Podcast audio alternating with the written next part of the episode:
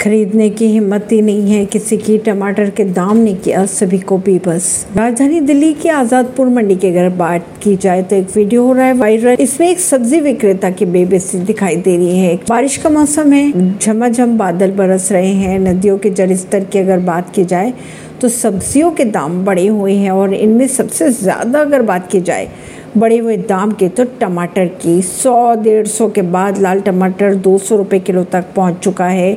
मध्यवर्गीय आम आदमी परिवार की अगर बात की जाए तो लोग किलो के बजाय गिनती से टमाटर लेने पर विवश है। वहीं घर दफ्तर से लेकर बाज़ार तक बढ़े हुए दामों की चर्चा की जा रही है। इसी बीच सोशल मीडिया पे एक वीडियो भी वायरल हो रहा है, जिसमें इस मुद्दे की असल व्यथा सामने रखी गई है। वीडियो राजधानी दिल्ली के आजादपुर मंडी का बताया जा रहा है। इस वीडियो में महँगाई के इस दौर में आम आदमी के हालात की असली सच्चाई भी दिखाई दी है। परवीन सिंह, नई दिल्ली से।